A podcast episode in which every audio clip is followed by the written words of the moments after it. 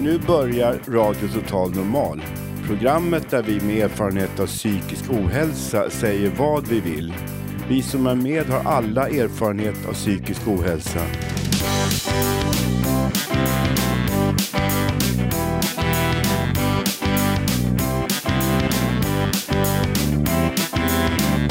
Du lyssnar på radio Total Normal. 101,1. Totalt normalt. Radio Total Normal, torsdagar från två till halv fyra. Vi livesänder med publik från Götgatan 38 i Stockholm. Kom hit och lyssna. Här är alla röster lika värda.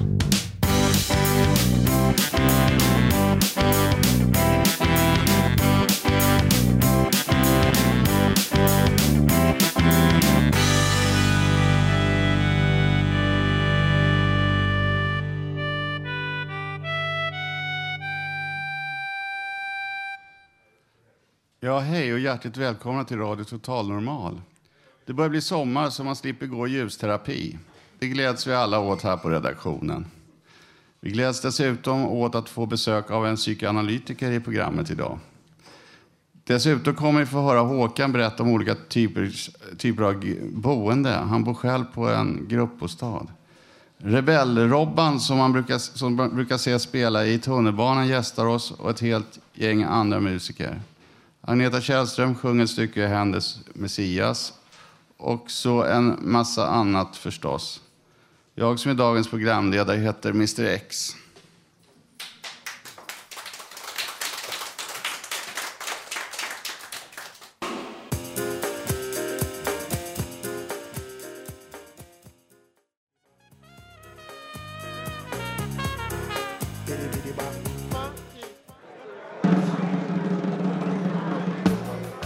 får jag lov att presentera Radio Total Normals unika, begåvade, charmerande, talangfulla och alldeles, alldeles underbara Señoras y señores, Katrin Loford!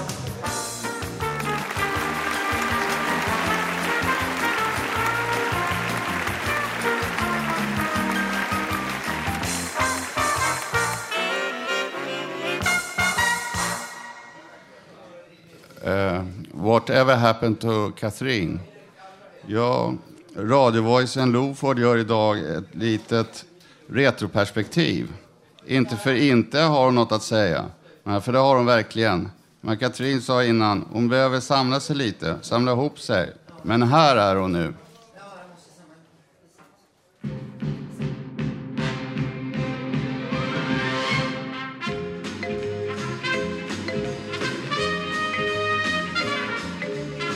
Hi there.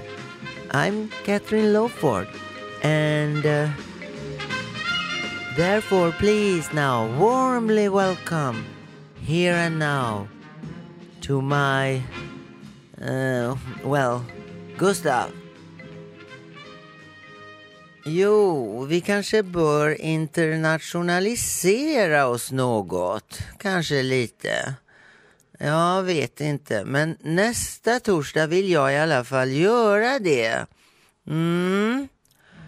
Men nu vill jag tacka Stockholm City Tidning och Hannes Delling för ett så bra uppslag om oss då förstås. ja, den 14 april var det. Tack även Sofia Runasdotter för bilderna. Mig gjorde det verkligen glad och ni är så jättemycket välkomna tillbaks. Merci. Dankeschön. Tack.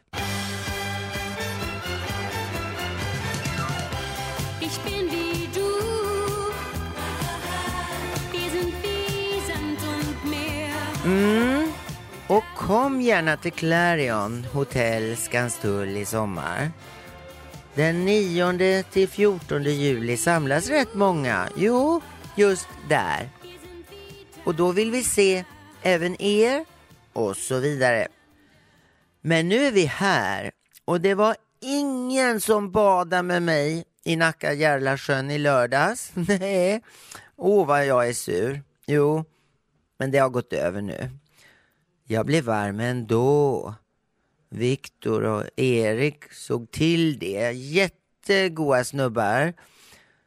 Ja, ungdomar är inte så fyrkantiga som många andra. Nej, det vart riktigt trekantigt där. jo, tack och hör av er. Så badar vi även alla tre menar jag. Mm.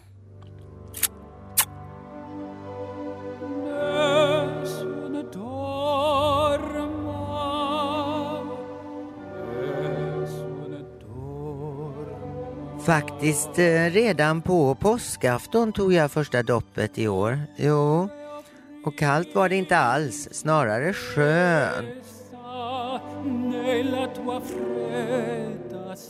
Gustav Dahléns fyr har en pir där. Ja, och man dyker i eller tar stegen som jag gjorde nu i lördags. Mm. Den är lite krånglig, det är bättre att hoppa i. Ja. En trevlig dam i påskas, ja hon skickade mig ett foto. Tack. Taget från sjökrogen där. Jo då, huvudet på mig sticker upp, ja. Ur Järlasjöns djupa vatten. Varför vänta till sommaren när man faktiskt kan bada och simma redan nu? Simma i denna timma? Nej.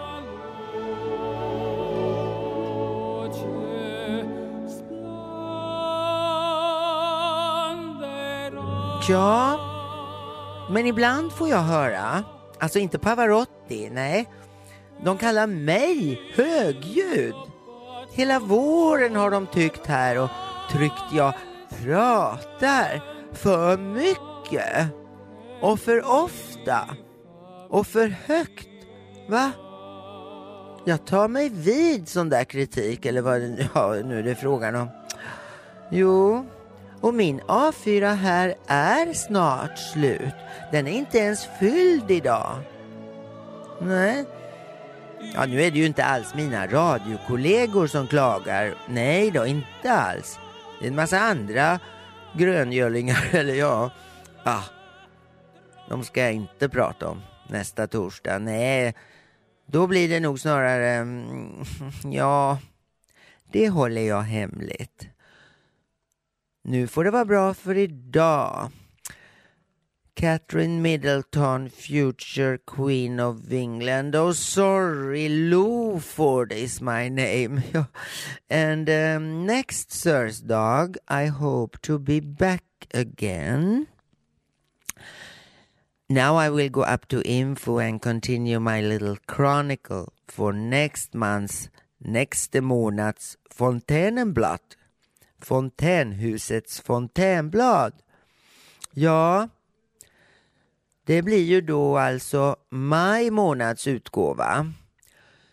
Vem eller vad som hamnar på fronten? Ja, jag skulle ju helst vilja ha henne där, Kate. Men eh, det lär jag väl inte få. Jag låter nu istället här Pavarotti ta över. Förlåt, Paul Potts ska det vara. Han får ta över. Ha det bra. Det går. Nu är det ju också vår. Och bonden han sår. Värme och föda vi får. Mm. Fäll ingen tår. Utan tänk på hur du mår. Tiden, ja, tiden den går. Och det gör jag nu också. Bye bye from Radiorösten. Ja,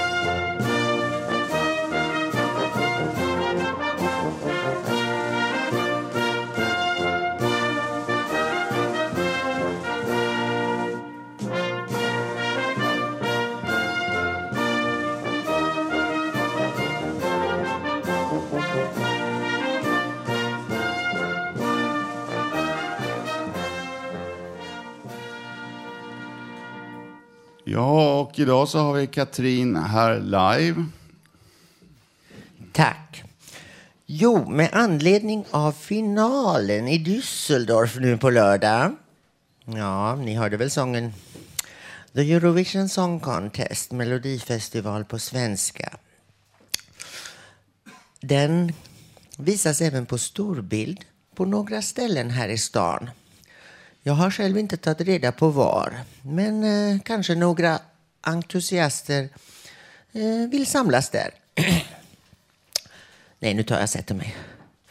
För min del beror det på om denne Erik Sade med sin tyvärr vad jag tycker rätt tråkiga låt, ja, ni må förlåta mig, om han nu då går vidare i kvällens delfinal eller inte. Gör han inte det, då avnjuter jag nog tävlingen hemma. Ja, tyvärr blir det så tråkigt då. Mm. Men om nu Sverige går till final ikväll, ja då skulle jag gärna vilja dela den glädjen med några som också vill det. Men ta och ring då 0730 50 41 93. Radiorösten svarar. Jawohl, tack ska ni ha allihop.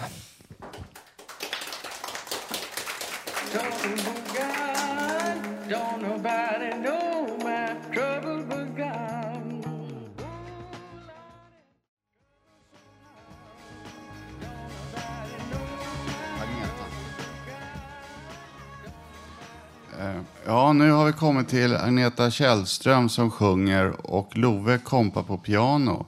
Det är ett stycke ur Händels Messias.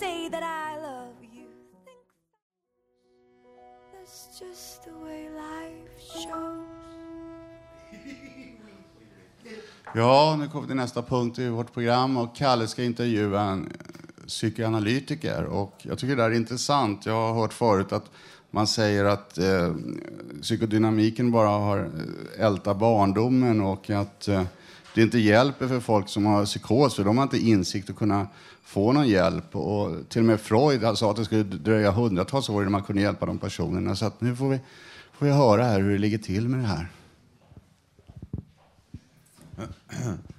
Ja, jag heter alltså Kalle och har nu eh, nästan 30 års erfarenhet av terapier, ofta psykodynamiskt inriktade. Då. Och har väl eh, goda erfarenheter men blivit lite ut, förvirrad över utvecklingen i terapisamhället. Därför så har vi då en gäst här idag som heter Alexandra Billinghurst och arbetar med psykoanalys och är informationsansvarig på Svenska psykoanalytiska föreningen. Anledningen närmare bestämt att vi bjudit in dig Alexandra är att jag undrar alltså med hänsyn till den tid vi lever i och det samhälle vi lever i, vad som har, hur psykoanalysen ser på sig själv och sin ställning i tiden och så vidare. Och vi undrar då först om du kan berätta lite om, om psykoanalysen och dess syfte så som den är i förhållande till andra populära terapiformer idag. Mm. Börja med att tacka för att jag får vara här. Eh, psykoanalys och psykoanalytisk terapi utgår ifrån att vi har ett omedvetet, det vill säga att det är någonting i vårt inre som vi inte är medvetna om som stör, styr vad vi gör. Och alla människor försvarar sig på olika sätt mot ångest och smärta. Och ibland så gör de där försvaren att de gör att, ger oss krokben. Och de, de där krokbenen, och för att förstå vad det är som styr oss, det är det som är syftet med psykoanalys och psykoanalytisk terapi. Ja, idag har man alltså vänt sig mer mot eh, KBT, som det populärt kallas. V- vad- vad är det egentligen som har hänt i samhället och den tiden vi lever i? Har du någon förklaring utifrån ditt perspektiv på det? Jag kan börja med att säga någonting om KBT. KBT riktar in sig mer på att ta bort symptom och ta bort det som är besvärligt. Eh, Medan i psykoanalys så försöker man förstå vad det är som styr en.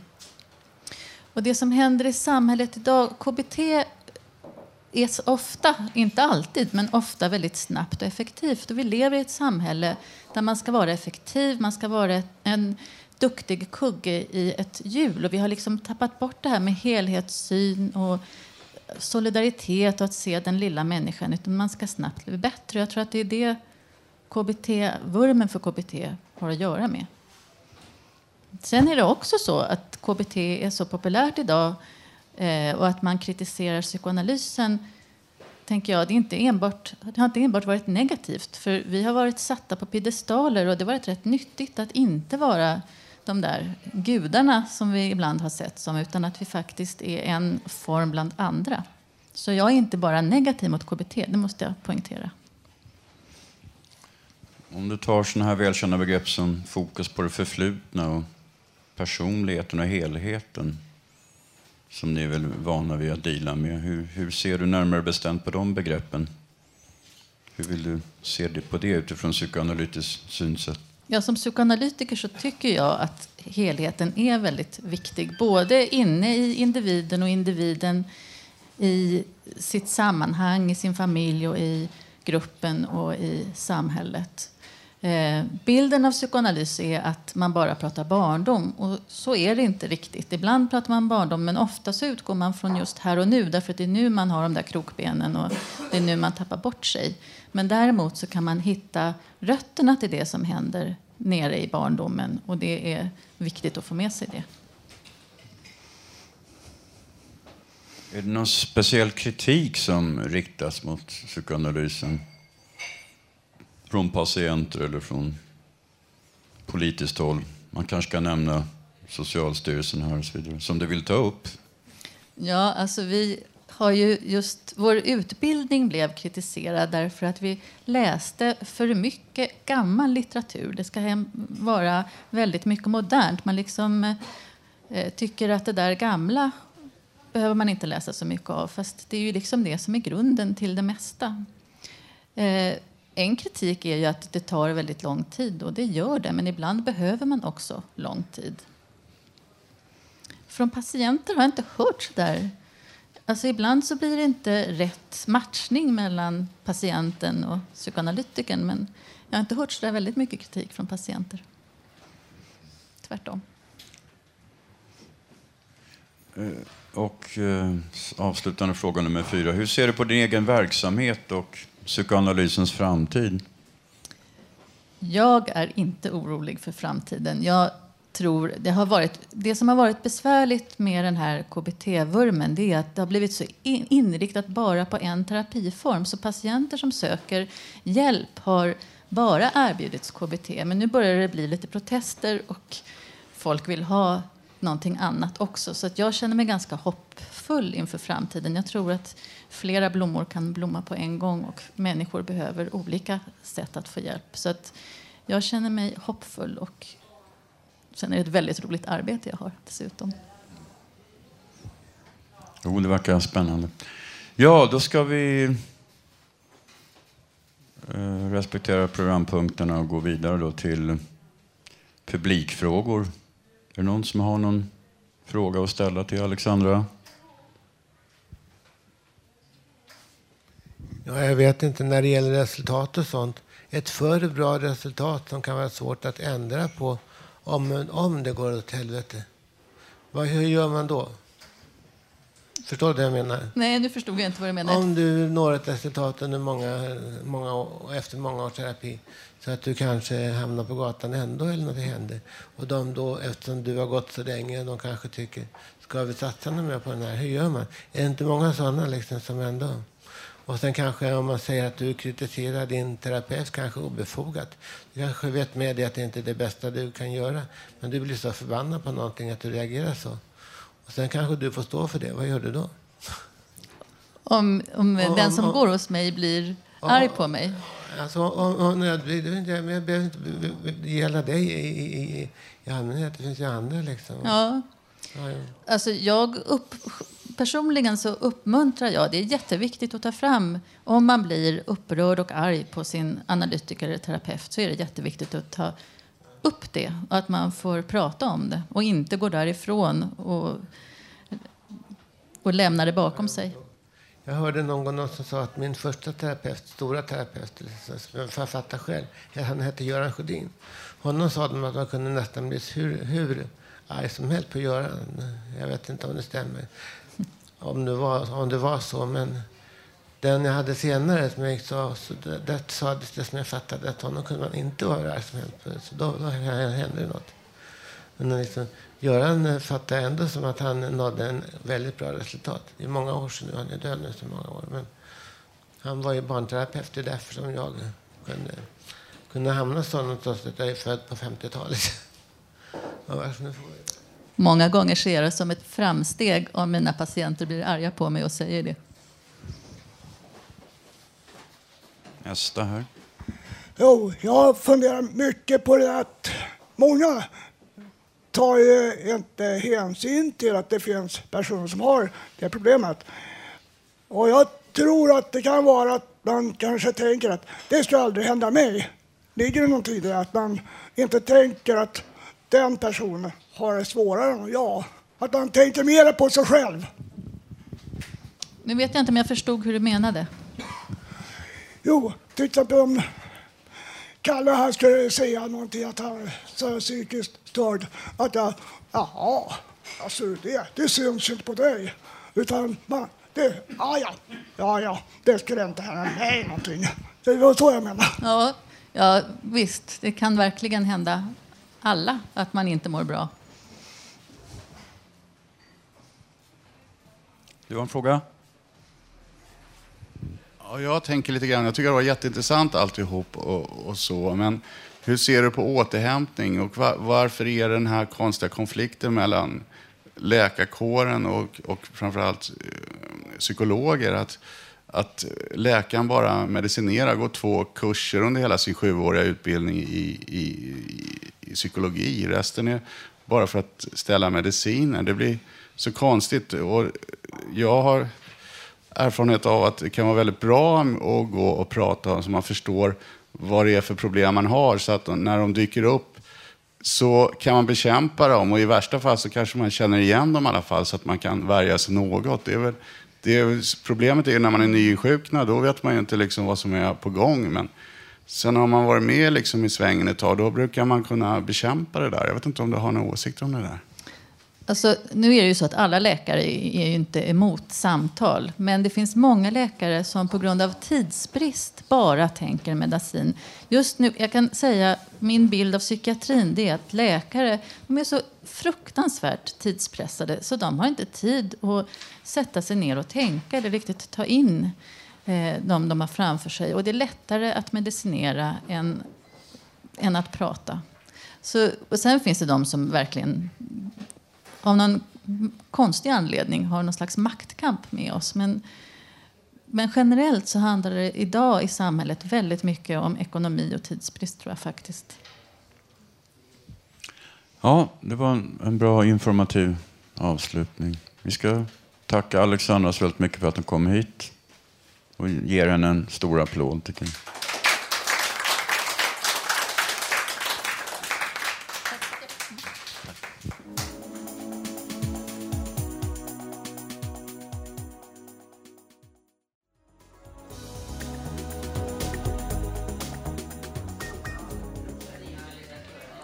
Ja, och nu kommer levande musik med vår trubadur Björn Johansson.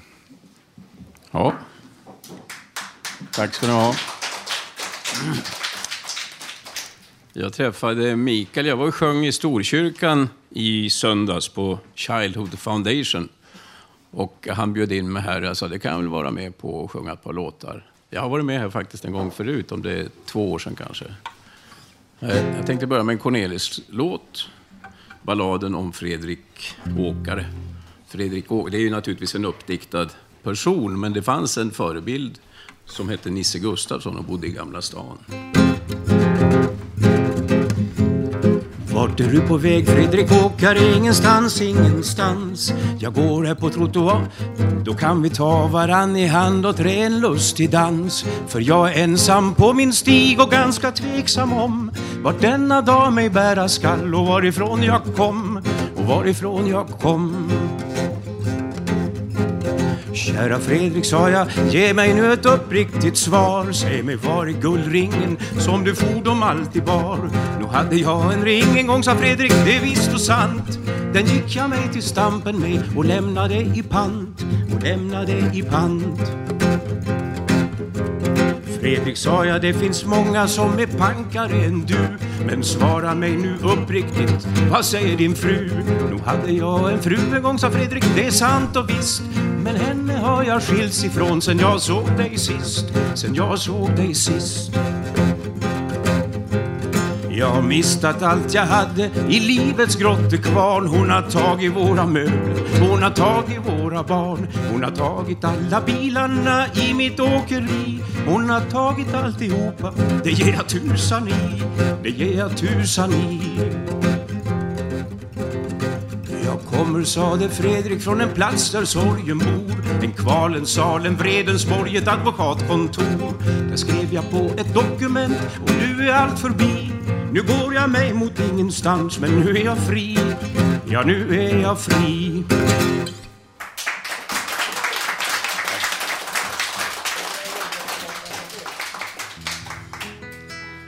Eh, jag ska sjunga en visa till som en av Olle Adolfssons visor som heter Skärgårdsbrev. Den gjorde vi också faktiskt i Storkyrkan för en månad sedan när vi samlade in pengar till Ola Adolfssons stipendiefond. Och då var Sven-Bertil Taube med och han sjöng just den här låten. Och det var han den rätta personen att göra, därför att Skärgårdsbrev är en visa, eller ett brev som Olle skrev till Sven-Bertil Taube när Sven-Bertil var i Spanien. Och Olle talade om hur våren var här hemma i Sverige och hur han trodde att Sven-Bertil hade det där nere. Och Sven-Bertil talade om, att han fick det här i form av ett brev, som inte något kuvert, utan det var hopvikt. Det är ett stort ark som var hopvikt som ett eh, kuvert, så att säga. Och så här låter låten. En sommarvind går vid din strand Går vid din strand med doft ibland av timje och agav Och ljus din rymd vid havets rand Då heter sanden i din hand och ljus ditt medelhav. Men här har blivit tidig vår, ja tidig vår och vindar går. Från söder, ljumma vindar går med doft av skog och hav. Ja, här har blivit tidig vår, ja tidig vår och vindar går från söder, ljumma vindar går med doft av skog och hav. Det är något visst i luftens blå En ton, ett skimmer i luftens blå Ett nytt är nordanåt det finns i färgen på fjärdens is. Det doftar där i luftens dis. Och i röken från en båt. Ja, du har känt det själv någon gång i fågelsång, i fågelsång Den första vårens skygga sång och rusiga måsars låt. Ja, du har känt det själv någon gång i fågelsång, i fågelsång Den första vårens skygga sång och rusiga måsars låt. Det är väl inte för länge sen för att du ska ha glömt bort min vän Du som färdas överallt. Mens jag går kvar och om jag har förmått förklara ett grann av allt som idag har fyllt mitt sinn. Men när du går där över strand och om du dröjer lite grann du känner nog i Spaniens land en doft av skärgårdsvind. Ja, när du går där över strand och om du dröjer lite grann du känner nog i Spaniens land en doft av skärgårdsvind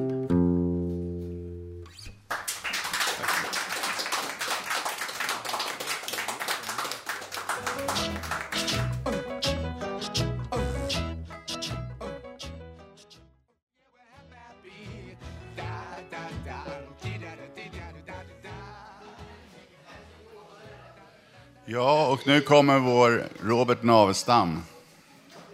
Ja, hej. Jag är glad här att vara med igen efter några veckors om, avbrott, om ni nu har märkt det överhuvudtaget.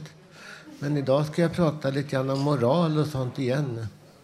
Kanske inte riktigt sån moral som, som när man gör barn, men det finns annan moral också. Vad finns det att säga om den svenska modellen för att ta hand om det svagaste i samhället? I många andra länder så använder det sig av mindre resurser för att ta hand om folk som har det dåligt. Vad kan man då säga om den svenska modellen, som vi säger det, som är vana vid den, för att ta hand om det svagaste? Man har under de sista åren börjat att använda sig av ett system som gör att du kan förlora stora delar av dina pengar som du ska ha till att leva efter en begränsad tid. Du blir, som det kallas, utförsäkrad. Ett system som i, i, på sätt och vis är, är moraliskt och riktigt och som fungerar och som gör att människor ska komma tillbaka arbet, till arbetslivet på ett fungerande sätt. Men det funkar inte så riktigt för alla. Och de flesta som blir utförsäkrade de får inte den hjälp de behöver. Och de kommer inte tillbaka till arbetslivet. Och jag ska nu gå igenom lite olika tankar på hur man kan se på detta. Det är denna svåra fråga och hur många som hamnar i jobb där det används som gratis arbetskraft för mindre kvalificerade uppgifter som utdelas för att, som det sägs, för att testa folk för hur stor arbetsförmåga de har. Jag var för många år sedan också med på en sån test. Och där visade efter, efter en månads utredande att, att jag då hade full arbetskraft, arbetsförmåga trots att jag hade varit borta från jobb två, tre, fyra år någonting. Men de största kostnaderna det är logiskt och där ska man se vad man ska göra. Man kan ju inte nästan direkt när det påtalas säga till en samhällsmedborgare när du inte kan arbeta ska du inte ha någon ersättning. Det, är inte, det sägs inte att det är olika modeller för hur, hur, sam, hur samhället ska, ska fungera som gör att det blir som det blir. Folk bryr sig inte om vad det får för konsekvenser för det som drabbat. Ändamålet helgar, som man säger, medlen. Det är inte, säger jag nu, småskådefröknar utan tänder och utan kompetens som säger detta och detta ska göras. Det som säger att detta och detta ska göras, det är normala, starka människor med avsevärda för, förmåga att kunna genomdriva sin, sin syn på, på hur det funkar. Men det är en fraktfull syn på hur det svagare är värda. Det är inte hur de drabbade kan påverka sin egen framtid. Det kan de inte. Och det är oftast dessa som också, som också råkar ut för detta tyvärr. Det är de svagaste. Det är inte som det sägs en vanlig man eller kvinna eller befattningshavare. Detta är människor som vet vad de gör. De säger ofta detta eller detta kan vi inte göra. Det är nog det de kan. Sorry. Det är nog det de kan. Detta är människor med en evolutionistisk syn. Alltså, det, alltså en, en syn som säger att det är hur stark du är som är det enda som är värt något. Vem du än är eller vad du än tycker eller, eller hur det än är, då säger det sorry, det har ingen betydelse. Vi måste utvecklas. Utvecklingen är helig. Och nu ska vi göra som vi vill och det är vi som bestämmer. Du ska inte tro att du är värd något, hur hårt det än är. Så kan du räkna med att dessa människor de anser inte att alla är värda ett riktigt liv. De anser inte att du ska vara värd så mycket. Och de anser faktiskt också det måste ju vara så, det kan vem som helst förstå, att din egen, egen privata smärta, det är inte det som avgör hur mycket du är värd, utan det är hur du klarar ditt liv. Och det anser, även om det inte säger detta, att de flesta stora vinster i välfärdssystemet, det är inte något som är bra, som vi ska vara stolta för. Det säger glatt att vi tar bort skatteintäkter och sänker kostnader för att sänka skatten. Ta bort skatteintäkter och uh, sänker kostnader och använder sedan detta, detta, till att sänka skatten. Och det är klart att man får ju förstå att det kan vara en drivkraft. Men jag vet inte. Ja, vi får nog ta och dra ett streck här. Jag har lika mycket till att säga. Så att jag tror, men okej. Okay. Det var nog för Robert Naverstam idag. Tack. Hej.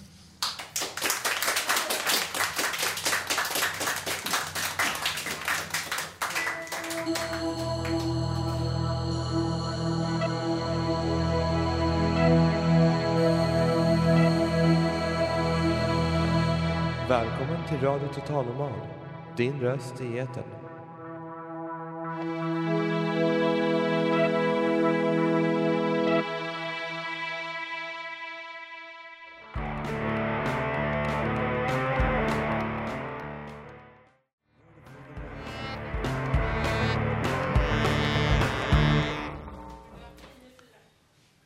Ja, nu blir det högläsning, högläsning i Radio Total Normal. Vår medarbetare Lo ska läsa Tågmysteriet av Martin Widmark och Helena Wills. Boken utspelar sig i den lilla staden Vallerby, där de flesta känner varandra och kyrkan står mitt i byn. Huvudpersonerna Lasse och Maja är klasskompisar och driver en liten detektivbyrå ihop. Personerna i dramat är Lasse, Maja, polismästaren, lokföraren, prästen, konduktören och servitrisen. Första kapitlet heter Tack mitt barn. Lasse och Maja står i solskenet på tågstationens perrong och väntar på tåget. De ska åka till Lasses morfar som bor i Kristinelund. Mina små assistenter, hör de någon säga och vänder sig om. Det är staden Vallebys polismästare. Han säger så till Lasse och Maja därför att de har hjälpt honom många gånger att lösa riktigt knepiga fall. Det är faktiskt så att Lasse och Maja har en alldeles egen detektivbyrå. Lasse-Majas detektivbyrå. Ska ni också ut och resa? frågar han. Vi ska ut på landet och fiska kräftor, svarar Lasse. Härligt, säger polismästaren. Och gott, tillägger han och nickar. Nykokta kräftor. Men tyvärr, sådana godsaker får vänta. Plikten går före allt. Ingen ro och ingen vila för en polisman i tjänst. Ska du också med tåget? frågar Maja. Polismästaren sätter handen vid munnen och viskar. En stor summa pengar ska transporteras från Valleby till Kristinelund. En hel säck med sedlar ska förstöras. Det kräver bevakning. Förstöra, säger Lasse förvånat. Jo du, svarar polismästaren. När sedlarna blir gamla och slitna så eldas de upp. Naturligtvis görs det också helt nya sedlar med tiden, annars skulle ju pengarna ta slut.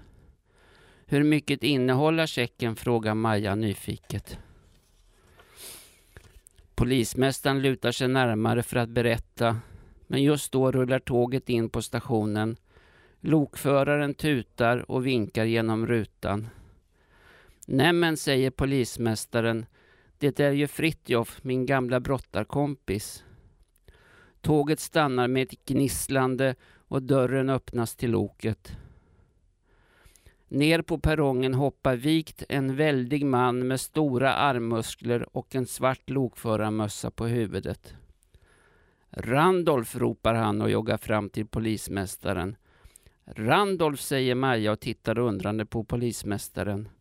Tja, något ska man ju heta, svarar han och kopplar sedan ett lekfullt livtag på lokförare Fritjof Andersson. Brottas du fortfarande Fritjof? Nej, jag har lagt av, stönar lokföraren. Jag har blivit för gammal. Men jag är kvar i klubben ändå, nu som ordförande. Polismästaren lägger handen på hans axel och säger Det är bra Fritjof. Ungdomarna behöver röra på sig. Det är alldeles för mycket TV nu för tiden. Men det är inte så lätt, suckar lokföraren. Föreningen har skulder upp över öronen och vi måste kanske lägga ner klubben nästa år. Det var tråkigt att höra, säger polismästaren. Men det var i alla fall roligt att ses igen. Ja, det var inte igår, säger Fritjof.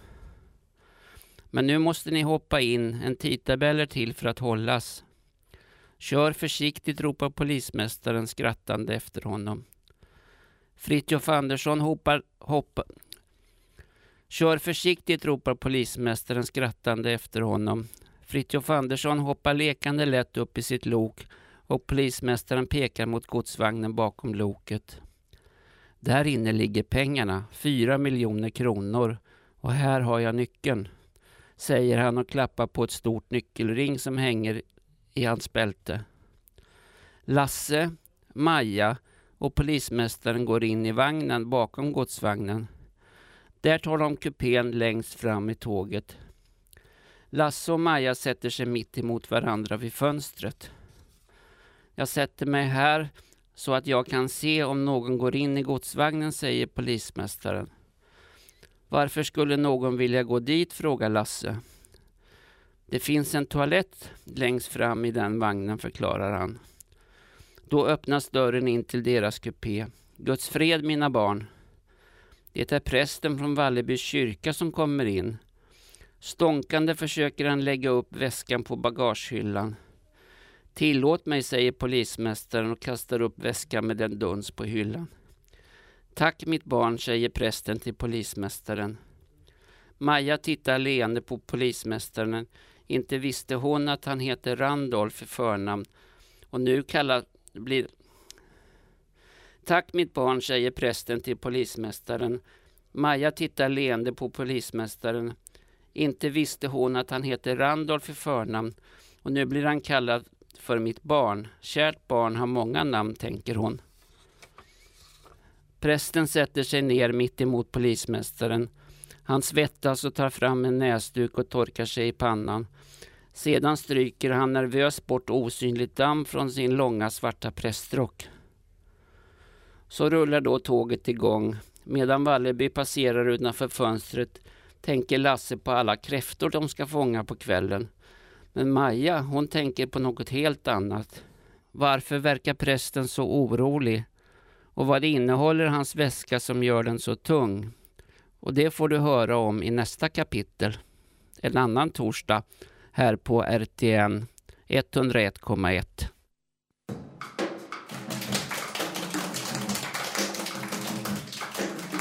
This particular thing caught my ear. The drum is the most instrument. Ja, nu ska Håkan berätta om boende. Ja, jag tänkte eh, skillnaden på tre olika boendesätt.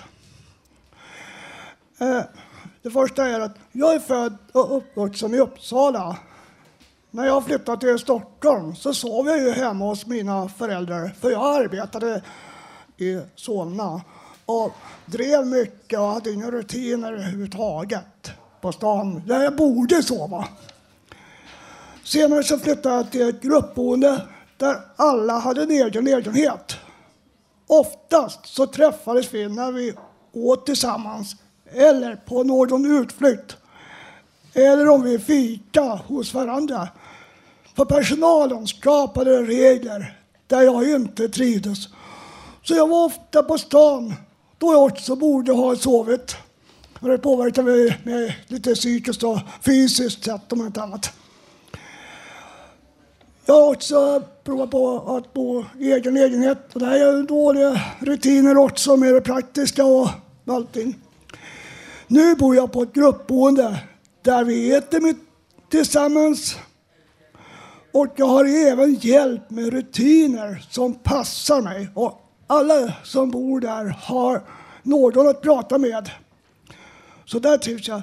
För vi är som en stor familj som bryr sig om varandra. Även om vi har en egen lägenhet så har vi roligt tillsammans. Så där trivs jag och är ej ensam. Och nästa vecka så kommer jag en upp, uppförelse. Vad jag tror att många har fördomar till de som flyttar in på gruppbostad. Det återkommer jag nästa vecka. Ha det så bra tills dess, Håkan!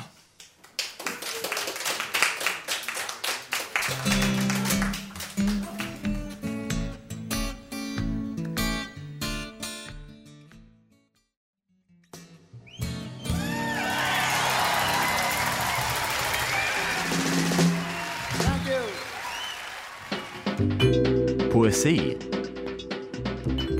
i Radio Total Normal. Ja, och nu kommer Ulf Torell. Läs en dikt. Påsk var april år. Idag är fredag. Igår torsdag, jag bor i Hammarbyhöjden. Jag är 48, 58. Jag fartyg reste 1969 Jag var på till sjön, Atlanten, Panamakanalen.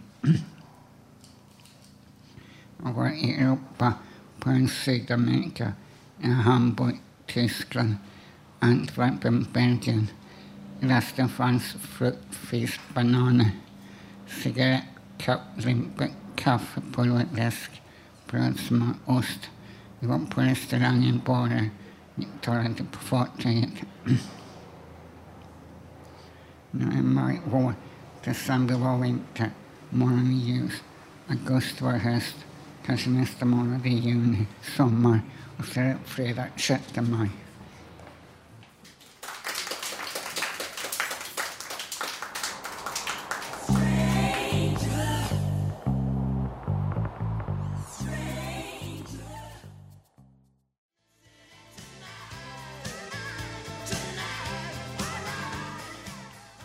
Kommer vår medarbetare Mikael. Hej, det är Mikael Söderberg här.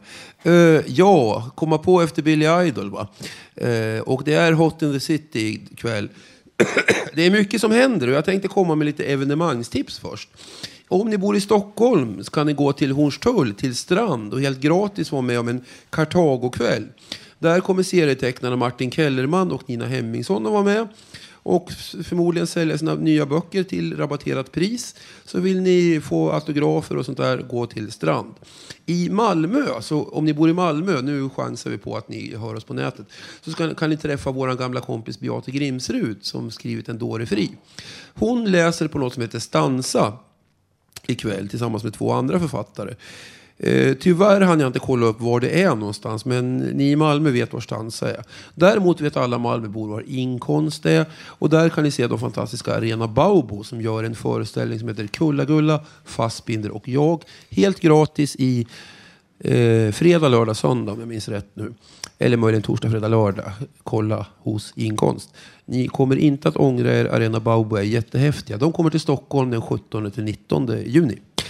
Eh, jag ska också berätta. Jag har varit med om jättemycket som jag inte hinner berätta om den här veckan. Till exempel träffade jag Rebell-Robban i tunnelbanan och han hälsade till oss och lovade att komma och spela, men det hann han ju inte med. Eh, men vi ska med Robban framöver. Jag vill också tacka Björn Johansson som kom.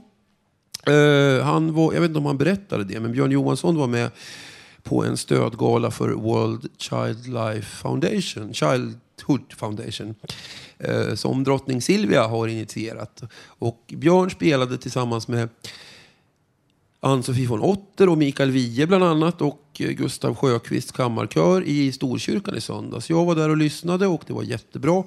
Eh, det här är ju viktiga frågor, sånt som rör barn och deras välfärd. Vi har alla läst om Patrik Sjöberg. Det finns mycket elände där ute. Så vi kommer återkomma till det. Men tack Björn. Eh, och jag vill också passa på att tacka alla som varit med i programmet idag. Speciellt våra tappra jobbade tekniker Gustav. En applåd för Gustav! Uh. Vår hår, hårt prövade producent Hanna. Uh. Och vår tappra projektledare Bodil som just sitter och hämtar andan. Vi har haft en planeringsdiskussion hela tiden här. Det är därför jag är lite sen. En applåd för Bodil. Ja! Och jag ska också säga att jag är lite sen därför att jag var på Moderna Museet i förmiddags. De har imorgon premiär på en ny utställning eh, med en kvinnlig konstnär och nu är jag så gammal så jag har glömt bort vad hon heter redan. Men hon var skitbra. Så att jag rekommenderar er att gå till Moderna Museet. Eh, tyvärr tar de inträde, det tycker jag är fel, men det är värt pengarna. De har en jättebra fotoutställning där och det kommer att komma gäster från Moderna Museet eh, framöver här, bara de placerar in oss lite. Det blir lite lustigt att prata om konst i radio, men det funkar. Nu ska jag ta micken här och ge till Hanna, därför att vi ska plugga ett annat radioprogram. Hanna var upptagen hela veckan med att göra radio för hemlösa. Hur gick det Hanna? Eh, jo, tack för att du tog upp frågan. Det gick jättebra. Vi hade premiär igår klockan ett. Det är samma frekvens som här, 101,1 och det är klockan ett på onsdagar. Det gick jättebra. Lägger ni också ut de programmen på nätet? Var kan man hitta dem? Ja, vi lägger ut det på nätet. Programmet heter radioskugga.org. Så där kan man hitta det. Det låter jättespännande. Alltså, eh, tipsa närmaste försäljare av Situation Stockholm om att de kan få göra sin röst hörd hos Hanna. Och där kanske vi också får höra Rebell-Robban spela. Eh, nu ska vi se, är det något mer kvar att säga? Jo, mycket. Vi har ju följetongen med mig och Arvid på Södermalmspolisen. Eh, ni kommer ihåg vad jag berättade förra veckan, annars kolla programmet från den femte. Jag kan bara säga att jag har hittat en bra polis på Södermalmspolisen, men han är jättebra. Han heter Gunnar Iknell. Han är någon slags polisbefäl. Jag ringde honom och han ringde upp mig igår och sa att vi förmodligen ska sätta ihop någon sorts liten utbildning för polisen i Södermalm. Hur människor med psykiska problem funkar så att de inte så lätt tar oss för berusade och sätter oss i fängelse som hände med mig. Eh, lyssna igen på den femte så förstår ni. Jag hoppas att Arvid kommer på den utbildningen. Han behöver den. Och är det någonting kvar nu eller har vi någon? Här kommer Katrin Loford. En applåd för Katrin. Har du något att säga? Ja, jag hade ju det, men nu satt jag ute här på vår underbara solterrass och pratade med Björn Asplund, vår chef. Jag fick just reda på att jag är tydligen bjuden till Stadshuset. Jag trodde jag skulle svimma. Men det kan jag inte berätta om nu. Förlåt att jag låter så. Jag skulle ju bara ha sagt det här att... Oh, jag måste andas lite. Oh, hur många sekunder är det kvar? Nåväl. Ja, det var ju det här med Eurovision. Jag var ju där i Düsseldorf 1990. Ja, men det är ju inte så märkvärdigt kanske. Men jag var där en hel vecka i alla fall. Det var så jag hamnade i Tyskland först. Och det har jag berättat om Frankfurt, München, hela... Ja. Men nu är jag varken bjuden. Ja, ni må tro att vi har en fin solterrass här bakom eh, på vår, vårt hus. Jag är inte bjuden och jag har inte åkt ner till Düsseldorf så jag kommer inte att kunna se det där Eurovision Song Contest som jag pratade om tidigare. Men det gör ju ingenting. För vet ni vad? Huvudsaken är väl att det hela eventet avnjutes med champagne, bubbel och glada människor. Och det finns även i Sverige. Yes! Ciao! Tack för det Katrin. Helt, eh, och vad heter gossen vi hejar på ikväll? Erik Sade va? Just det, ja. Just det, ja. Håll tummarna för Sade och hans låt Popular, tror jag den heter. Den är inte så bra, men Sverige ska vinna. Det är huvudsaken. Ciao, hej då. Och eh, Erik Sade nära Charday som jag inte gick och lyssnade på igår tyvärr. Jag hade jättegärna velat gjort det. Hon är jättebra.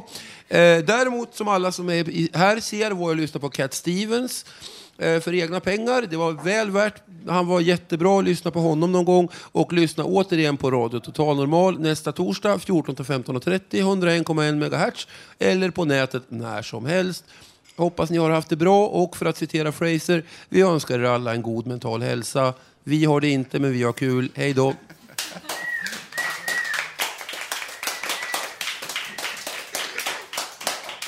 Ja, Mikael har nästan avrundat hela den här sändningen alla redan, men jag får väl fortsätta här. Vi har ju kommit till slutet av sändningen. I dagens program har vi fått höra livemusik, poesi och en massa personliga intressanta texter. Nästa torsdag kan du höra oss igen då vi sänder som vanligt med publik här från Fountain House, Götgatan 38 i Stockholm. Fram till dess kan du lyssna på oss på webben, www.radiototalnormal.se.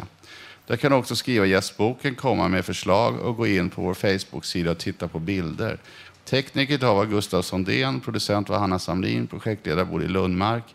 Musiken idag var vald av Magnus och jag som var programledare heter Mr X. Och sen har jag en kommentar här. Jag tycker att det var ett väldigt eh, bra sändning som innehöll mycket. Allt från musik till psykoterapi. Men det är väl så att ingen blir helt återhämtad bara genom medicinering, utan man behöver mer. Det krävs mer än att bara droga ner människor. Och med det vill jag avsluta dagens sändning.